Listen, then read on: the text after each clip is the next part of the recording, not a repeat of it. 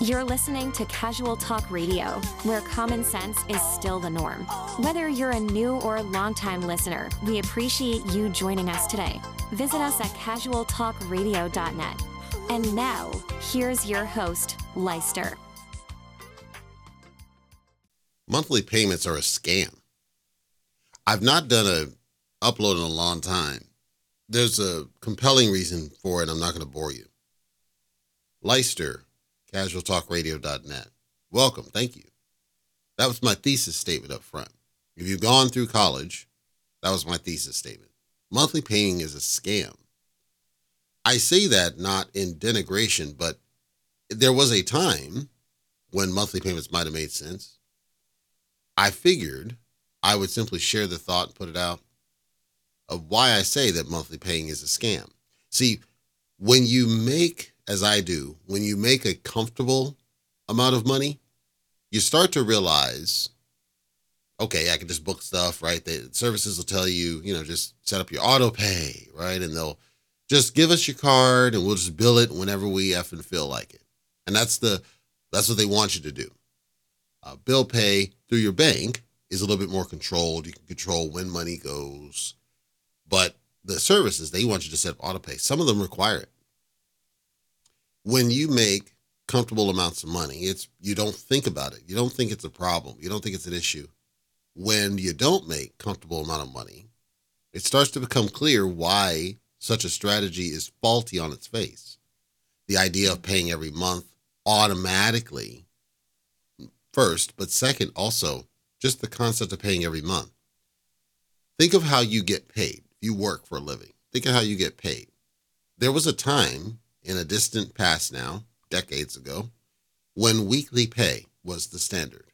You would get paid every single week, and that helped because you could take care of expenses on a certain week. You could do, you know, food and everything you needed on a certain week, or maybe you had a sudden expense that's not that crazy and you could just take care of it in that week. And when you're young, it certainly helps because when you're young, you don't have any bills, but you're likely not going to make that much money, and you still have to you know, take care. There comes a point you got to start buying your own clothes and that kind of stuff. At some point, things changed. There was a time when direct deposit was not a standard. Direct deposit was an option for people when they were first introducing it. Everything was a physical check. Your person would walk around, hand you a little check the envelope, and you'd be excited because it's payday, right? And then you would go to the bank, either yours or to the bank that they drew the check on and you would cash it, right? And you would have cash on hand. And that was the way you worked. When direct deposit started to become the standard, I think things is, is when things started to rail because then all of a sudden payments are now biweekly, pretty much every company. When I had my other company, not the current one, but my other one prior to this, which is essentially my current one is essentially an evolution of that one. But the point is, it was a different form aid formed company this company, I was paying weekly the people I had working for me. I paid them weekly because I wanted to make sure they had a steady flow of money that they could rely on every week going. And it was not a problem for me to do so. I thought it was better, more advantageous for them, and also to me, more predictable for the business. Many businesses, when they move to the biweekly, I think it makes it harder to pay bills. And you're like, well, how can that be? The nature of monthly payments is that they're going to want it on whatever day they choose that they've dictated as a due date. So if you have credit cards, there's a due date. Some of them will let you change what that is. Your utility company, sometimes they'll let you change what it is. Then you have to decide if you can change it, what day do you choose? Do you choose the first day of the month, the first day of the month, you know, or do you choose the last day of the month? Do you choose the middle of the month? And it doesn't ultimately matter, but you have to choose a day of the month and then you can ideally control when money goes, but some of them don't let you do that. Some of them force you to set up auto pay with them in order to maintain the service. There's a lot of services that they're forcing you to just automatically pay them in exchange for using that service, which I'm not a fan of. And I'll get to why I'm not a fan of that here in a second. But there was a period of time where I wasn't making significant amounts of money. I was making decent amounts of money for my age. And I didn't do the automatic payments because it wasn't the standard. I would just pay go and pay the bill. Either go into the place physically and pay the bill, or I would do the you know, a bill payout or whatever, however I needed to do it. But I controlled the outflow. I controlled the spend when I was younger. I grow up a little bit. Direct deposit comes a little bit more of a thing. More services are requiring the auto pay or offering it. And I'm thinking it's a good idea. And it sounded good until there was points where I didn't have a job. And there was quite a few points I didn't have a job. So when you don't have a job, that's where it starts to fall apart, the auto pay sense. Because some of them make it very difficult to turn it off, even if you can turn it off. And then some of them will just outright cancel. See, we've never as a culture in the US accepted the idea that we, that we should not be paying for utilities. Like I I'm fervently opposed to the notion that one has to pay for electricity, that one has to pay for water, that one has to pay for gas, even internet at this point, because and, and telephone, and I'll get to that in a second. I'm opposed to those utilities being charged to the individual. I'm fervently opposed, but they're private organizations. That's why they can charge. The government doesn't want to fix that to make them underlying utilities that are simply a part of living here. Whether that's subsidized by the federals or not is the point. I want to see that there's some evolution in that regard, and I doubt I'll see it. But those utilities, they're they can absolutely just cut yourself off. They'll just cut your heating off, cut your water off, cut your gas off. So it puts you in a situation where your health's at risk. They can absolutely do that. Because remember, we've had all these situations where there were snows, blizzards, whatever you think of, and they could just cut off the utility and not really care. And the government won't intervene. So now there are services made available, and trust me, it'll all come full circle. There are services available that they want you to apply for. And I mentioned these on a distant episode that they want you to apply for it for utility assistance, right? For food assistance, money, monetary assistance. But you have to apply, you have to go through the process. In some cases, you got to do an interview. It takes time to get approved. It's it's they're doing everything they can not to give you those services. They do everything they can not to approve those because they don't trust you with it. They don't trust you. That's why they do that. You may need it, and it's a valid need. So there used to be in credit this concept of need based. In the student loan industry, the plus loan that your parents would take out on your behalf was a need based loan. It is, do you need it? And then you have to go through a process to justify that you need it. Stafford loans, which are the ones you would take out as a student for yourself, are not need based. You can simply apply and there's limits, but it's not like the application is not involved. It's just filling out the FAFSA essentially, submitting it to the school, and then the school has the bulk of the work. You're not having to justify that you need it because you're going to school. So it's it's assumed that you're going to need it because it doesn't the money doesn't go to you. It's refunded back to you at points depending on the tuition that's given by the school. My point is is that there's no additional justification you have to do on the non-need based loans. So these programs, they want you to justify why you need help. Justify why you need help with your utility bills. Why can't you pay your bills? Why can't you pay your electric bill? Why can't you put food on the table? Why can't you bathe yourself or whatever? They they want you to justify this. So because they want you to justify it, you're going through all these hoops that you really shouldn't have to do if we're honest Meanwhile, think about the reason that you're in this situation is simply because you might have lost your job or you might have just been dropped in pay. Could have been, I've worked for organizations where they had mandatory furloughs. Trust me, I didn't work for them very long because once I learned that, I'm like, all right, screw you, bro. But there are companies out there with mandatory furloughs. Mandatory furloughs, which I think should be illegal, essentially say, we'll keep you on the books, but we're not going to pay you. And that's all right. And it's like, screw you, bro, and should be illegal. And I think those companies they know they're doing something unethical and so they'll do other things at, to lie to people to get money out of them. I'm not going to go into that in this episode. Suffice to say, you might work for one of those companies. I hope you don't, but let's say you do, where there's a mandatory furlough. You're not getting paid for a day or two or something. Well, that could be the difference between, you know, having a decent dinner and a crap dinner. Sure. So you're applying for these services in good faith. In your mind, the government should be taking care of you when you need it. I'm talking when you need it, not all the time. They're taking care of you when you need it. They're intervening when you need it. To them, well the services available to apply for instead of let's take care of our own, which lends to what? The increase in homelessness, the increase in drug use, the increase in crime, because they don't get it. They'll put the blame on certain races as okay, it's just endemic to those races. The truth is, no. Our society is one that does not believe in taking care of people. And we distrust people. And so they make it hard to get access to those services. Well, then what does that do to the people who legitimately need it? How does this tie to the monthly rant that I started with? When you pay things monthly, it makes the assumption that you're A, making money on a monthly basis, which is fine when you're working. But again, there could be mandatory furloughs, there could be forced furloughs, there could be something happens to the building where you're not getting paid for periods of time.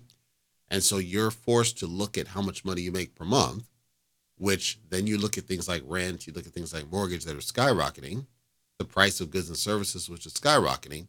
And what is it doing? It's eating into that amount that you make per month, which causes you to what? Penny pinch. This is the vast majority of people.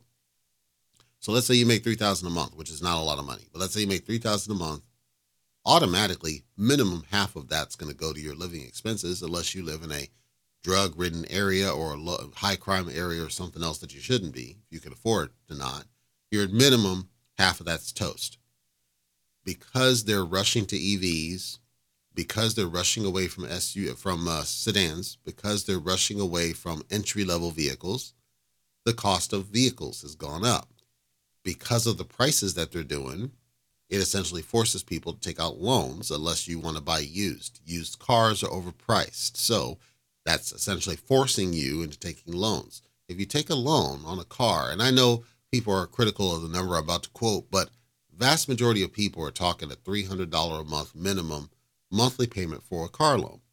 More people are paying roughly $400 a month for a car loan. There are people out there paying $600 a month for a car loan. I'll give you 400 $400 if you're making $3,000. So already close to $2,000 of the three is toast just to be able to have a roof over your head and a vehicle to get where you need to go. There are people who would swear that you should take public transportation to get to and from. There are people out there who swear you don't need a car. There are people out there who will impose their own morals and principles upon you as to what you should and shouldn't own. Whatever you feel you need is whatever you feel you need and you shouldn't listen to those voices. My point is is that all of these small one-off things will eat into the money that you make per month which causes you to then be questioning what you have in terms of discretionary because you now have to account for all your bills you may have credit cards you may have student loans you certainly have utilities that doesn't say anything for the incidentals, things that come up from time to time. Don't even count when you may or may not need to travel for some reason that could be not for fun. All of that starts to stress on people. And so then society will swear that you need to get a higher paying job, as if it's easy to do that. It's not. It takes a lot to get higher paying jobs because salaries, in my opinion, are depressed from what they should be at this point and there's no real desire to increase it. Now, some of that is not malicious, it's simply because the government has done things to damage businesses as well. And by damaging businesses, they're not able to free up funds to pay you more. And then there's the media selling the narrative that AI is the answer and you shouldn't need to have excessive low level jobs, which goes back to my conversation about the blue collar on the recent episode. But even outside of blue collar, you're not seeing the level of pay that you might expect by this point. So then people, regular people, are having a harder time figuring it all out from a monetary perspective. So then monthly payments start to get more questionable. Again, I've gone through periods, where I didn't have a job. The one thing I didn't learn from those experiences when they happened that I should have when I was younger is that, okay, once I get back on track, once I get it all sorted, I've got to get away from this monthly garbage. It's not it's not for me because there's too much that can change month to month. There's too much disruption that can happen. There's too many random things, some of which are outside my in fact, the vast majority are outside of my control. The pandemic was outside of my control, but it impacted me financially. during that time, I had a pretty slick setup of a monthly deal, both on the business and on the personal side. And all of that was derailed because of government, uh, you know, ultimately them not doing anything to help keep stuff on track. And then the clients, to be fair, that I had, where they were doing, in my opinion, the wrong thing in response to the pandemic. And I feel they could have done better than what they did. I'm talking things like, well, you got to take unconscious bias training, deep, deep, deep, which was not I'm, I'm a plumber, right? I'm not I'm not officially a plumber, but that's a, that's the analogy to what I am. I'm a contractor. I work for myself. I don't work for you. I'm not doing your training. I'll give you my policies as my business, and we'll work together. But many of these companies, they don't treat you like the contractor that you are. They treat you like an employee because you're working with them, and that's a disconnect in, in the business in the industry overall. It's not specific to the clients. They're just doing what they've been trained to do and I've been working to try to train them away from it. And the reason I'm so adamant against that, it benefits everybody if we can get our industry contracting back on track to where we truly are independent in that. So, like me, I dictate my rate. I this is what I want. This is what you'll pay me. Period. Point blank. You will pay me that rate. That's what I want. Or you don't get my services. I don't need your benefits because my rate covers me getting my own benefits and everything else.